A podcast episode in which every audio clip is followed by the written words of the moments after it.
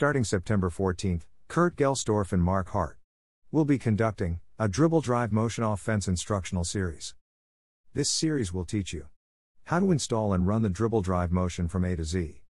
For more information about this instructional series, check out the link in the podcast description.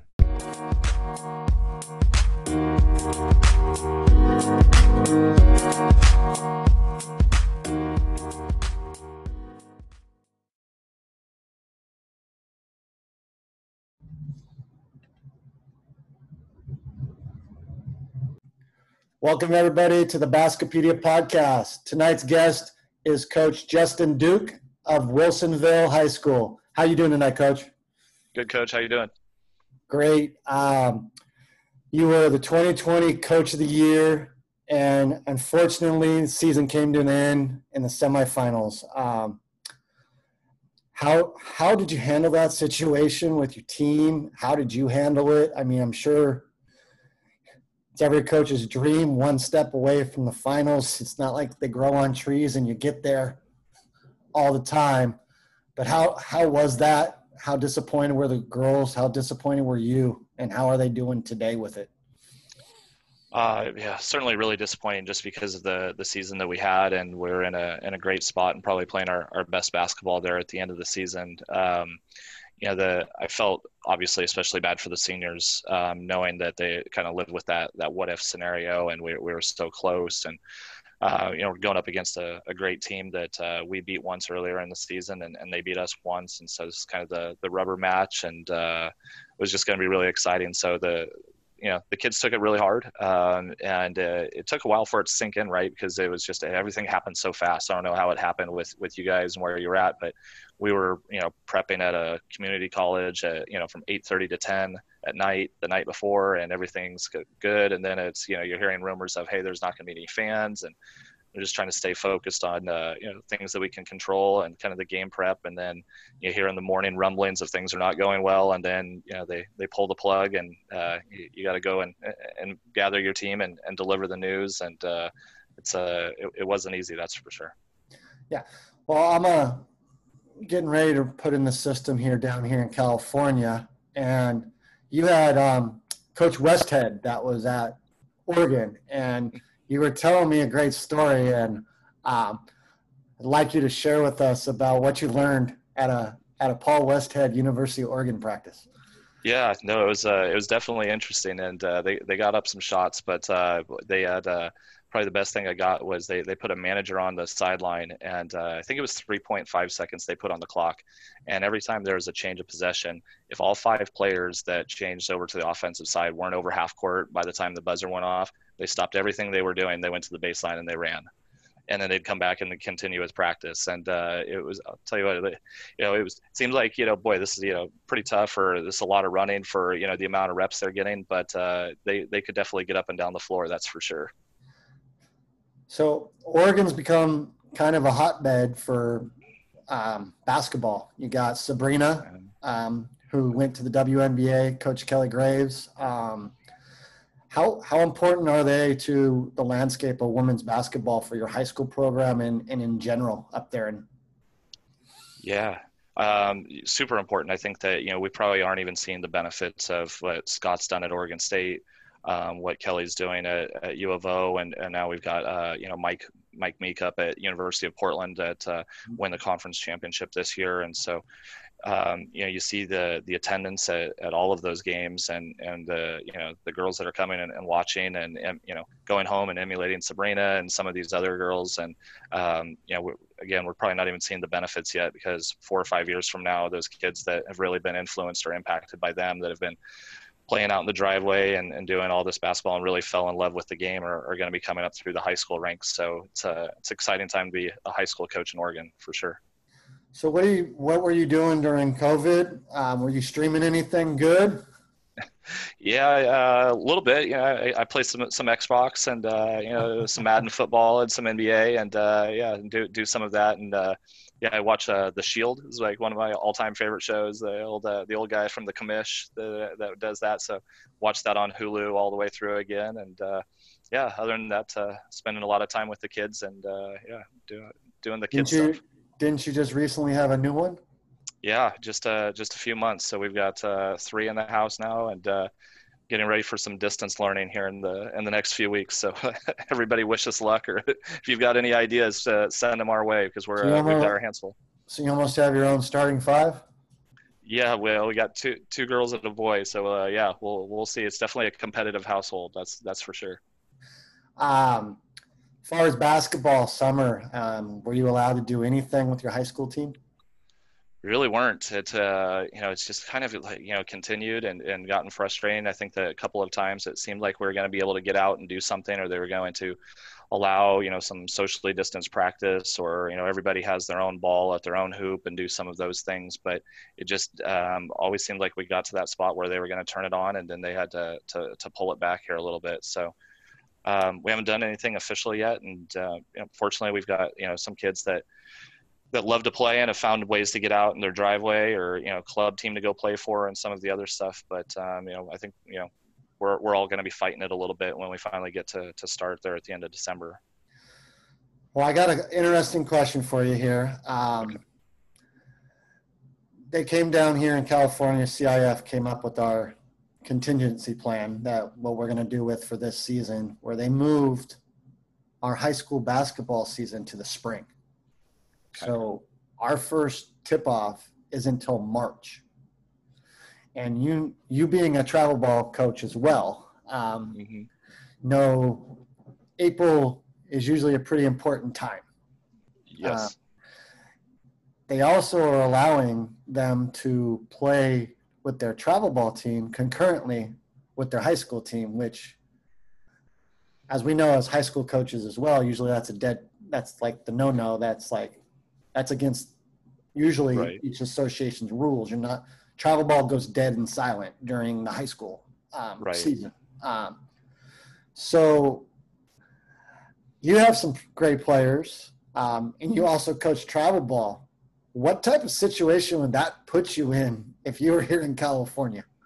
Oh man, um, it would be tough. That's for sure.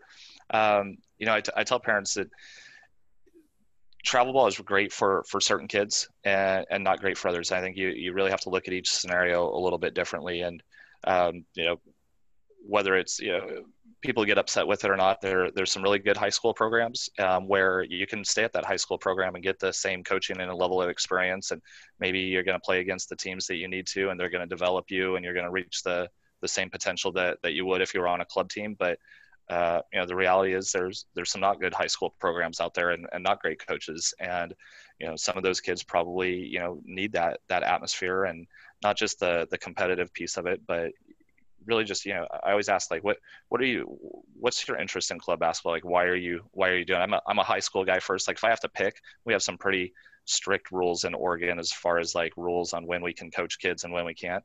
Um, you know i would still pick the the high school coaching experience over the club experience but um, certainly understand you know the, the landscape and, and the value and you guys have some great club teams down there and, and, and some great high school teams so um, I'll be interested to see how it shakes out. I know I know we're not doing that here. Um, my my gut feeling is is it affects a probably small percentage Right. of the schools, the elite the elite programs, if you will. Um, but I think um, us being March, I think some of these people are gonna these girls are already gonna be signed. Um, yeah, I mean, uh, I talked to one college coach, um, and they said they kind of liked it because normally they only get to see like our last week of league and then playoffs. right. Now, if their schedules are are not going to be impacted much, they're going to get to see more of them play in the high school level. Um, Yeah. We're playing. We're playing. My joke is, is I get to get a shirt that says March Madness because we're starting in March. So Yep. we'll be playing. We'll be playing hopefully when the NBA finals are playing in June next year. Our, our, if you win, if you go all the way, Yep. the last game here is scheduled to be June 19th. So it's like Wow. Father's Day or whatever. I mean, it's kind of n- not in school. Like Okay. they'll be out of school. Um, it's just, it's something we got to deal with for a year. I mean, Yeah. I, I credit our association, CIF. Um, I don't know what what they've told you. You can tell us here in a sec. Um, but I know we're probably one of the few that's come up with the plan that moved it, but they didn't cut our games. They're allowing us to play the same amount of games that we would normally play. It's just we'd have to do it in like nine less calendar days. Gotcha. So Yeah. they're allowing us to play 20, we're, we're allowed to play 28 basketball games in a regular Okay. season. Okay. Did they cut your season? What, what's, what, what did Oregon come up with? Is there a plan yet? Yeah, so we we can start um, as it is right now, December 27th. And what they did was they reduced the all of so we have three um, seasons. We got fall, winter, and spring, and they reduced all of the seasons down. And so we are going from 24 regular season or 25 regular season games down to 14. Ooh. And our season is going to go seven weeks long, including first practice date, and then one culmination week for some type of playoff. And we don't know what that looks like and, and how that's going to be. So again, like, I mean, impossible scenario. I give everybody that had to make those decisions a lot of credit. Um, I wish we would have come up with something that allowed for, for some more games, um, you know, kind of like you guys have, have done. And Yeah. I think really a lot of protection here just on like multiple sport athletes and making sure that, you know, kids aren't specializing. And so That's selfishly, I want the seasons, yeah, to overlap, but they, there's really one of those three distinct seasons still to make sure that you know everybody got an opportunity to play. We, we condensed it to two seasons. So Yeah, there's going to be some choices being made, or there's going to be have to be some very creative scheduling um, by ads, because I don't know in in Oregon, but we have a hour an hours restriction on how many hours they're allowed to to play and practice for the week when we're in season. But Okay. what they did was they took the fall sports and moved them to the winter season. So football won't even play here until January okay, and they took a couple spring sports and moved them to the fall. So I think you got like six or Okay. seven sports in the fall, or I mean, yeah, we'll call it fall. Yep. Or no, we'll call it winter. I'm sorry, starting in January, okay, and then they took the winter, the traditional winter sports, and spring sports, and moved them all to the spring. okay. So we only have two sports seasons.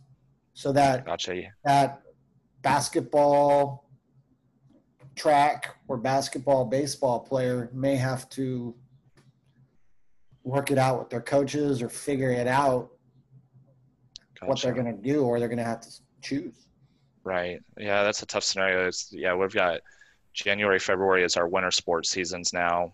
We put um, our fall sports in between, so they're going to go March, April. So you're going to have football, volleyball, stuff like that for Oregon, March, April. And then your traditional sp- spring sports are just getting pu- pushed back to to May and June. Um, so similar, like you know, they're going to be June, end of June before these spring sports are done, and but school get might get out middle of June. So it's going to create some interesting scenarios and I don't know how it works when with out of season stuff there but you know one hurdle we haven't even you know come across yet or what's going to happen is so you know I get done coaching my basketball team at the end of February um, and we wrap up you know that maybe that first week of March whatever it is but now I'm I can't work with any of those kids like any high school kids not just from my own high school but any high school kids until July in reality. And so now how does that work for people that coach club basketball? And I think we've, you know, we just have to be real careful. We talk a lot about, you know, not driving everybody to AAU coaches and, you know, private trainers and all this other stuff. But at the same time, you know, when you really limit the access out of season to your high school coaches, it, it doesn't provide for a lot of options. And so then you really get some headbutting between, you know, some club coaches and high school coaches sometimes on, on what's happening. So, yeah we our only restrictions here usually is a dead period of, of two weeks that the athletic departments select okay. and other than that we're allowed to coach year round Wow.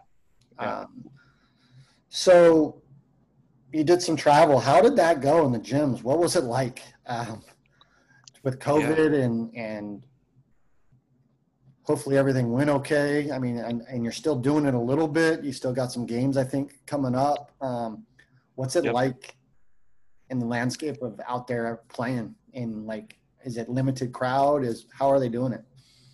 Seems like it's a little bit different all over, which is kind of the happening all over the country, right? Like you never, I mean, yeah, one state to the next, you know, you don't know. So we're, you know, we played over in Idaho, and um, it was, uh, you know, it was great. They, uh, you know, limited, uh, you know, I think to two parents could come in and, and watch. They stream the games, um, you know, live on, you know, for other people that to come and watch. But you're not just getting the average, you know, fan to watch, you know, come and watch. But um, you know, kids did a great job wearing masks to and from the gym in the gym. You know, once they're there, you know, and, and warming up, they don't have to wear the masks. Um, and uh, you know, it was it was a small smaller group. You know, it, like 25 teams or something like that. But uh, you know, everybody did their part. Like you look up in the stands and people are you know separated and and doing their part. You know, we're wiping down the benches. The the basketballs are getting wiped down. Um, so you know, there's no perfect scenario for it, but I think mm-hmm. that um, it, you know, for the naysayers out there, and you know, I'm not one side or the other. I really land on you know, I think that we do really need to be cautious, but you know, we need to find some opportunities for kids to play. I mean, there's tournaments been happening you know through the midwest you know every weekend since june with 50 plus teams at, at these events. And doesn't mean that you know somebody hasn't tested positive or that they won't but um, you know there there are ways to to get kids back out there and, and, provide opportunities and, and reduce the risk as much as possible. Yeah. So you're a dribble drive motion coach. Is that how long have you been running that coach? Be about my eighth year running uh, running dribble drive. And I'll say the the first couple of years I was it was not good dribble drive. I, I'm not sure I could call it dribble drive if I look back on it now because knowledge was pretty limited and uh, fortunate to have some some good mentors and some yeah. people that uh, started to steer me the right direction. But uh, I would uh, argue like like a lot of people, there's some really good dribble drive teams and there's some teams that say they're running dribble drive and they're they're running some version of four out weave that I've never seen before. four out weave. That's good. So who are who are some of those coaches that help steer the ship for you and, and get you get you stop running that four man weave? Yeah. Um, so I mean, first started it with uh, with some club stuff, and, and started getting into it with uh, Gary Lavender, is one of the uh, Oregon Elite uh, club coaches here in uh, in Oregon that uh, coached for 30 plus years at Lake Oswego High School and second winningest coach in Oregon. But um, really was uh, you know turned on to the dribble drive stuff by uh, one of your guys, Kurt uh, who know really well and um, has certainly taught me more about basketball than than anybody uh, prior to that, and just uh, you know taught me a valuable lesson and just kind of paying it forward. And that uh, I really just you know watched you know some summer stuff, and his teams were always good and went to the, the school website and tracked down his email address and uh, sent him an email and said, hey, you guys, you guys are always really good. I'm a coach at this school you've probably never heard of. I'm a guy you've never heard of. I'm just a young coach, and uh, if there's ever an opportunity to come up and watch one of your practices, you know, would would you have me? And uh, I'll never forget. It was less than 30 minutes later, I got a phone call from him, and uh, he was up speaking at some clinic, and uh, yeah, he talked to me for an hour on the phone, sent me his playbook from the season, sent me a whole bunch of stuff, and said, when I get back next week, let's get together and meet, and uh, let's let's sit down and talk. And I had I had nothing to offer him at the time. He wasn't he wasn't getting anything from me out of his time, but uh, yeah, just kind of cool how he how he was willing to do that. Speaking of that, um, me and him putting together a, a, DDM A to Z instructional series that um, people can come to. It's going to be six weeks, uh, twelve sessions, kind of kind of putting together a, an encyclopedia to learn dribble drive because like like what you said. Um, there's some really bad DDM. I've been part of those myself. I started running it um, 2008. So me and Kurt's doing that. Um, Kurt's been great to me. Like you said, I, I contacted him in March um, with mm-hmm. COVID and sent him an email.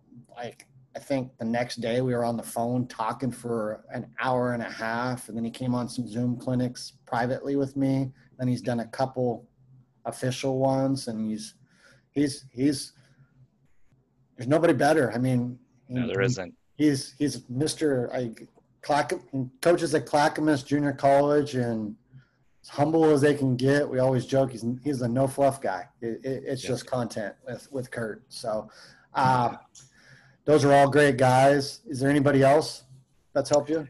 Yeah, gosh, like uh, Jay Ego was at, at Beaverton High School here in Oregon forever, and um, sounds silly like you know I, I wasn't a, a, synergy guy because you know didn't have the budget for synergy I didn't even know you know all that was offered through synergy but i would go and uh, you know whether it was like a, a kelly sopak with his calstars groups in the summer and watching or i just went to youtube and started uh, looking for game tapes and came across uh, like Doc Scheppler down at down at Pinewood.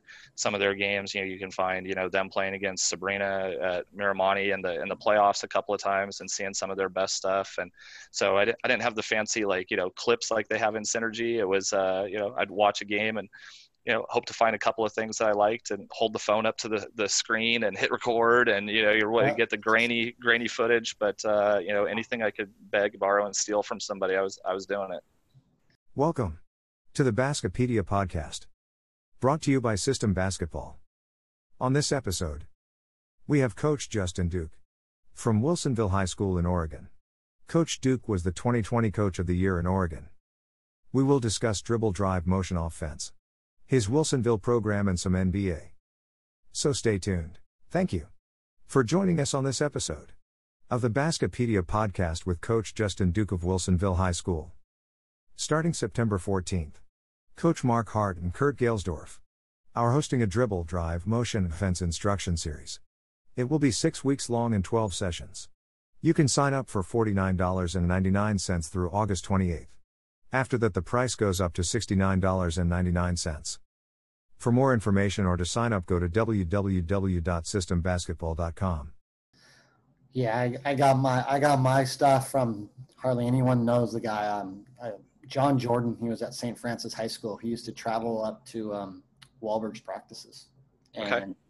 and so I got some 2005, 2006 Fresno City um, championship. I think, I think Vance um, went undefeated. Um, okay. So I have a couple of those games, and a couple of stuff on practices, um, and got it all from him. And he was implement, he was huge for me at the press because my first year ever running it, all I ever did with it was made. Okay. I didn't do it miss. But okay. When I started going to miss, it brought. I don't know how you feel. Are do you feel that you need to do both for the system of dribble drive, or do you, or do you think the the, the dribble drive works good by itself? I think, yeah, my personal opinion is it works well by itself. I do think that you know if you're going to run dribble drive, you've got it, the tempo has to be has to be right. So you don't have to you know run Walberg's press, but you, you better be comfortable with. Yeah, you better be doing something to, to to play fast enough that you're going to get your you know for us in Oregon, you know we don't have a shot clock. We have to press if we want the you know the pace to pick up because we're not you know the shot clock's not going to dictate pace for us. So you know we have to spend a lot of time how we we're going to dictate pace and for us, you know, we, we've got to get, you know, between 80, 85 possessions minimum a game for high school girls is where we need to land just based on how we're going to run our offense and the, the shots we're going to take and the shots we're going to allow some kids to take that, you know, maybe if we're getting 50 possessions, they, they wouldn't take. And so if we're going to allow some of that freedom, then we've got to make sure that it's, we're balancing it with the, the amount of possessions we get. So you've been coming on some of the, the Zoom clinics that I, that I've done. Um, mm-hmm are you just trying to reconfirm what you do or are there certain things that you're maybe looking at to try to to take back to wilsonville?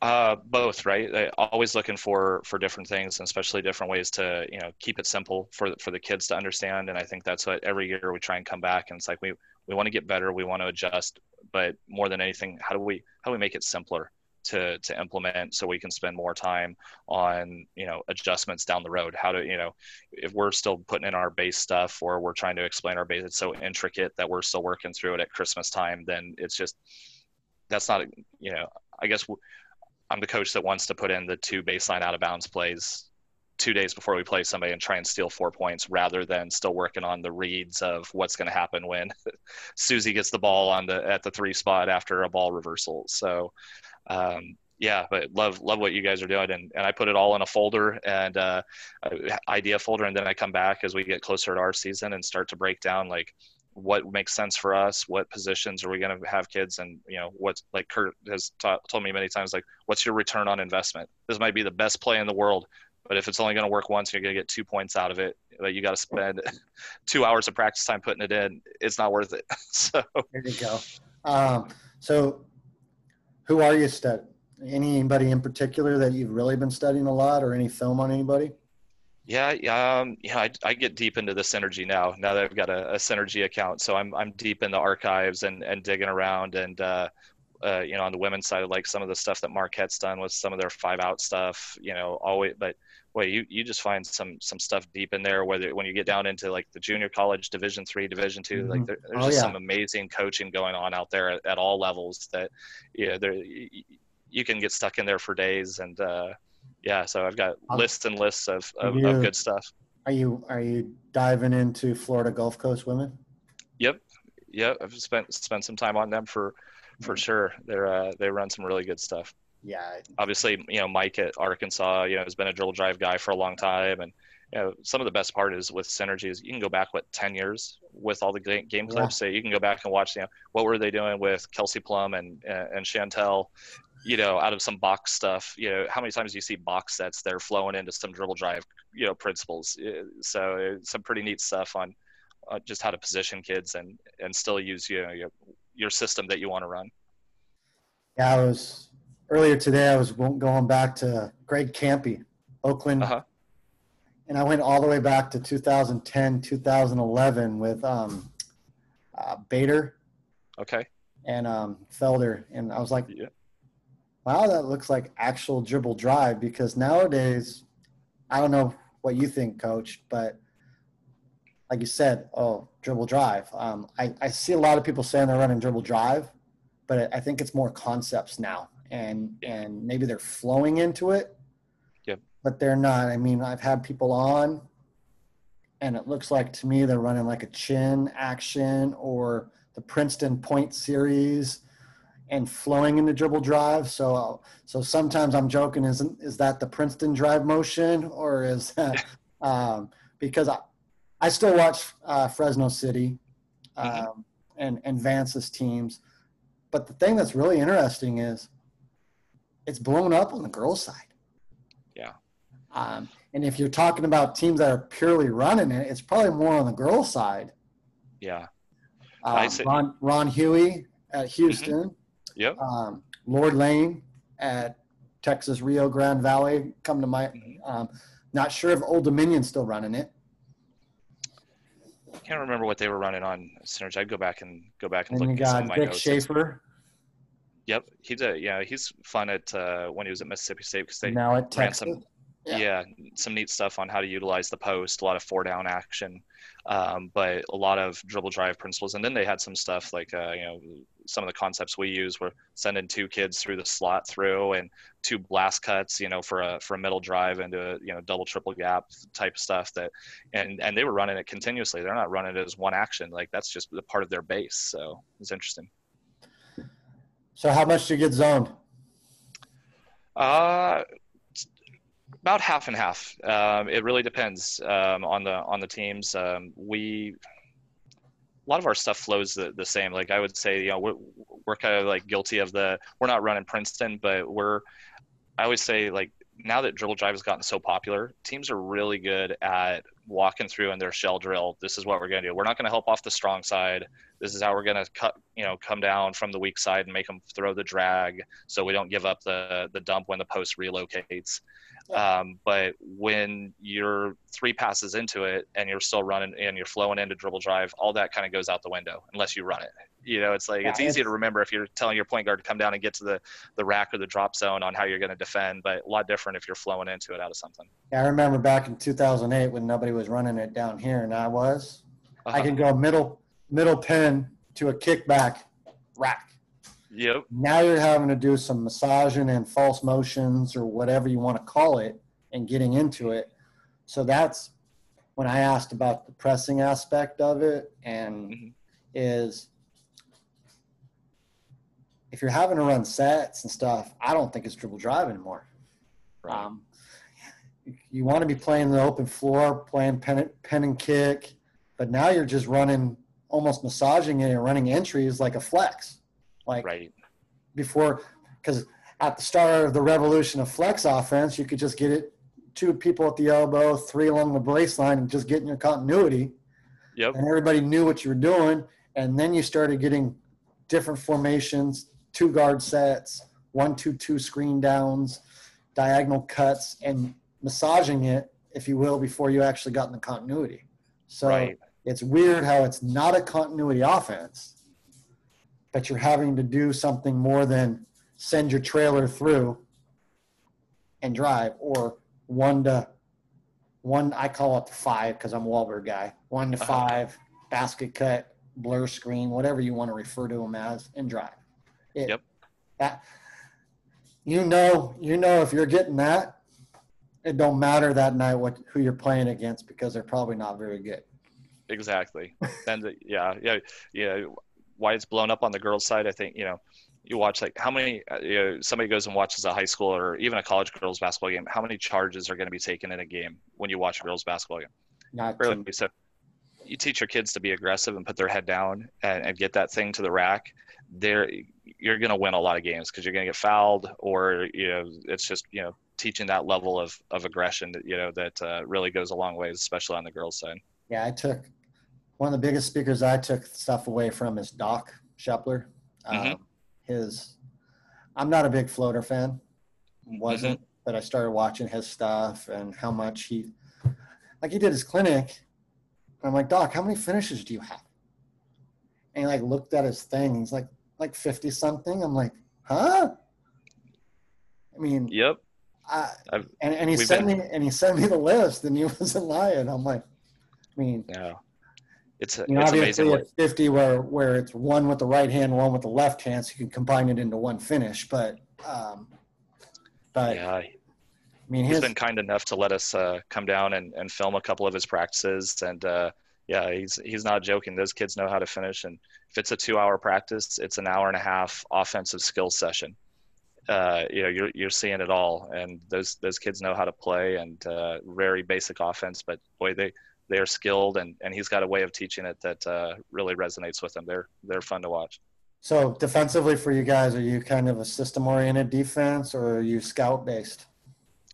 More scout based, but um, you know, and we do play a lot of zone. We do a lot of extended one one three, um, and just you know some different pickup points and different things we're going to do out of it. But um, you know, really our our reasoning for that is I was I was never a huge zone guy, um, but I mean more because I just didn't know enough about it. You know, I've always kind of got you know like well they're just going to stand in a two three zone because that's I just didn't know enough. But um, yeah, I think the best way it was explained to me is one, you get to the state tournament, kids are nervous. They don't always shoot the greatest, right? So, you know, playing zone, you know, is, it, you know, helps, you know, at, at times in, in that scenario. But probably the biggest one is coaches just don't have very good zone offenses.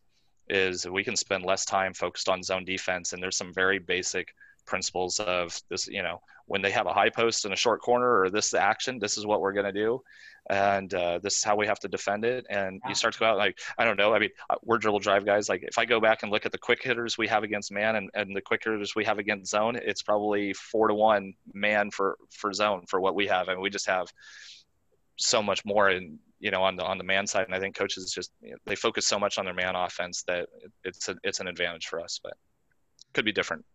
Ironic, I've ran the one one three the last three years. So, Oh, yeah? um, who who did you get it from? Anybody in particular? I mean, I've studied um, Dunlap's version, um, Mhm. Flannery's version, McCarthy's version. Um, I mean, it's obviously Tark. Um, hmm So, like you said, what the one thing I've noticed about it is it almost eliminates ball screens. Yes. Yep. Not many many teams? And if and if they do, you know, you don't have hedge, switch, drop. You don't have six different ball screen coverages out of your zone defense. You know, we're we're, we're guarding it one way, and, and this is the way we're going to do it. But um, I learned it from a, a high school guy that uh, had a lot of success. That is now now on our staff at, at Wilsonville, and has had some really good teams and been doing it for 20 plus years. And taught me so much about it and just the simplicity like you know we can knock out in 10 to 15 minutes we can knock out two or three drills that are our maintenance drills and we're feeling pretty good about 80% of the stuff we're going to see yeah, you just you just can't do that on the man side so so we play both but that's that's you know the reason we do it we just I like offense. You know, we're going to spend more time working on offense than and skill building than we are on on the defensive stuff. like we've been talking about, Oregon. Oregon's like a hotbed for basketball. Um, tell me about Dame. It's Dame time. So yeah, um, are you a are you a Trailblazer fan? I am. Yeah, no, it's uh, it's been fun to watch and a, and a nice distraction to see those guys back and playing. And uh, you know, probably because living in Oregon, uh, a little bit different and probably biased, but uh, love the the idea that you know he keeps saying that he's not leaving to to go join a, a super team down in LA or, or something like that. He's committed to making this thing work here in, in Portland, and uh, I think that's why you know city's fallen in love with him and easy easy guy to root for. Yeah, I've been with me having synergy access too. Um, I've been cutting up clips to send to my to my team and you know upload them and say, uh, get your drive game, get your get your come off the ball screen game. I looked it up the other day and guys 1.34 points per possession off of ball screens. Sheesh. So I mean, that's amazing. He, he the top three guys are him, uh, Chris Paul, okay. and um, Trae Young. Okay. Yeah, this kind of uh, interesting. They're all they're all six one, six two. Trae Young's what, maybe six feet tall. Right. Um, so, um, yeah, do you employ Lakers a lot of ball screens or or no? What's that? I'm sorry. Do you do you use ball screens with your teams? Uh, we do. Uh, we started, and not until the, like the the last year or two, really uh, started to implement and started to put some drag stuff in with uh, with our post and use that as an entry to some dribble drive stuff. But uh, you, know, you, talked about it. We we started using it against the zone quite a bit, and uh, you know pushing and overloading aside, and, and really against a zone for whatever reason, right? Like you, man, you know, t- kids know how to get through that screen, but you know you run against zone, and all of a sudden it's like kids are like Velcro hitting that screen and it's like they, I don't know if they just assume that there's that other kid that's going to pick them up in the zone, but all of a sudden our, our screens are a lot more effective and just creating that you know that advantage, and then really just turning it into a lot of dribble drive concepts after that. So what's the forecast for you guys? If you're fortunate enough to play, you got a lot back. We do, yeah. We've got a couple of uh, Division One commits coming back, and uh, you know just a a really strong youth program and, and some some kids coming in. And we, we play a lot of kids or at least you know we, we have in the past. And that probably benefits us more in a situation like this than anything where you know it didn't matter who we played this year you know we found a way to get 11 12 kids on the floor for for every game. Might not have been a ton of time but um, kind of go back to know, if you're going to dress those kids down for varsity you better find a way to use them. Uh, you better not uh, just you know just set them there. And so uh, we do some things like you know, I know like Kurt runs like a thunder and lightning group, right? Like you're going to get like your special teams, you know, together and it's like, this is a package for them. And so we try and get like our 8, 9, 10, 11, 12 kids. Like, can we, can we get these guys a package of two or three things that, that we can get them good at that we can start the second quarter with, with that group and let them go out there. And it's kind of like now they know they're going to play, they're engaged, they get on the floor and it might only be two minutes, but now everybody's going into halftime and, and nobody's hanging their head, right? And it's like everybody, know, there, there's not the two or three kids on the bench that are waving up at mom and dad in the stands or anything like that, that uh, having some fun with it. So I, I think it makes our practices better and, just kind of team building. So going back to Portland, I'm a, I'm a, I'm in LA, I'm in, I'm in California, um, and I'm a little nervous uh, with with Lillard, um, but tell me your thoughts about the Portland Lakers series. Uh, well, I, am nervous just because, uh, you know, we are playing really well, but the last time that we came across Anthony Davis in the playoffs, it, it didn't go too well for us. I think they swept they swept us out of there, and uh, Dame had some a hard time on the on the pick and roll stuff just because he's so long that he can you know influence that the the three or get into the rim. He kind of plays in between where somebody a little bit smaller he can you know take advantage of that stuff. So. Um, you know, I think the the advantage if I'm you know putting on the you know this this is why the glass is half full. It's you know LA's not a great outside shooting team. It doesn't say they don't have a ton of shooters and our defense is, is really bad. So we got to pack the pack it in, and uh, hopefully that uh, Kuzma and those guys aren't aren't knocking them down from everywhere. But that's a yeah, I think you guys are a couple wing defenders short of being uh, legitimate for the next few years uh, NBA championship contender because if you don't have any wing defenders, I don't know how you're going to um, make life difficult for LeBron. Yeah, I don't even know who guards Le- LeBron or or Davis. To be honest, I mean, well, Nurkic, Nurkic will will Nurkic or uh, the other kid yeah. that went to Gonzaga. Forgot his name. Yeah, um, we got Zach Collins. That that's a, a, tough cover when he steps him out on the perimeter like that for for Nurkic to cover that far out. And you know, Whiteside can probably do it, but your I, guys, I, I, mean, your advantage is point guard spot. Little, little, nobody on the Lakers can guard him. So yeah, yeah, might be uh first first to 120. it might it might be like you said, who's third guy on their team because McCollum, McCollum and right. Lillard will keep a minute.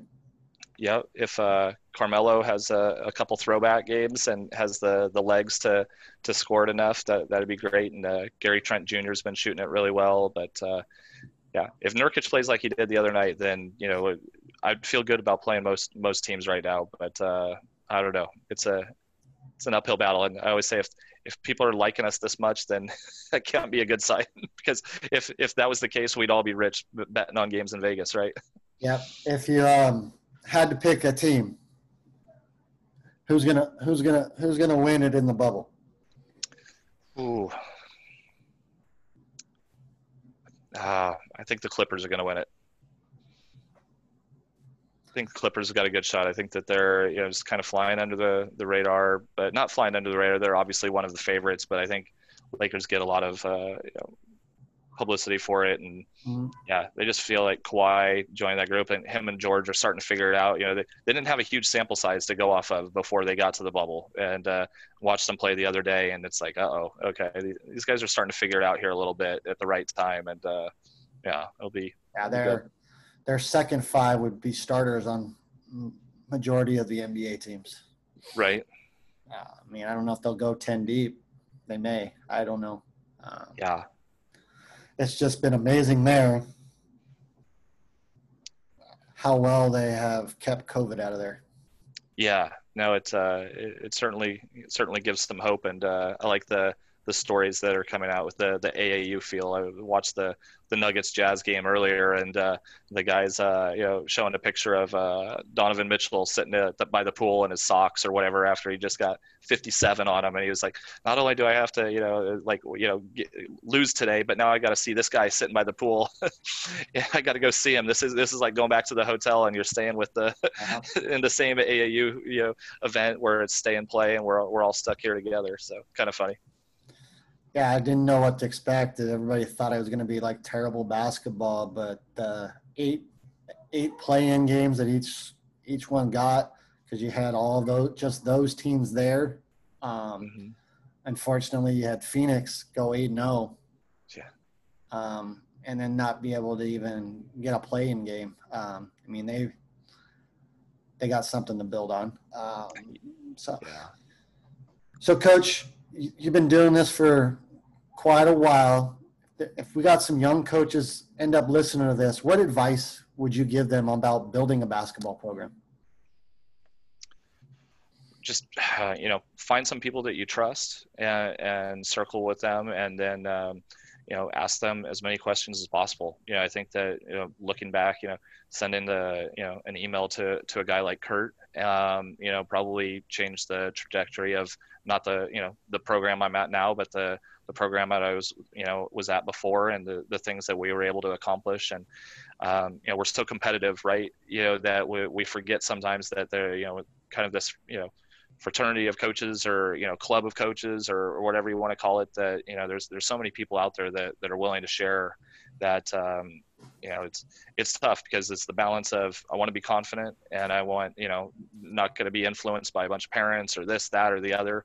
But at the same time you know you, you got to continue to grow as a as a coach and and find those people that that you can trust and and then make it your own. So um, yeah I think that's the the best advice I could give somebody all right coach well I thank you for your time tonight uh, good luck to you guys at Wilsonville. Stay safe up there in Oregon, and hopefully we all get to get back on that court here shortly. Absolutely.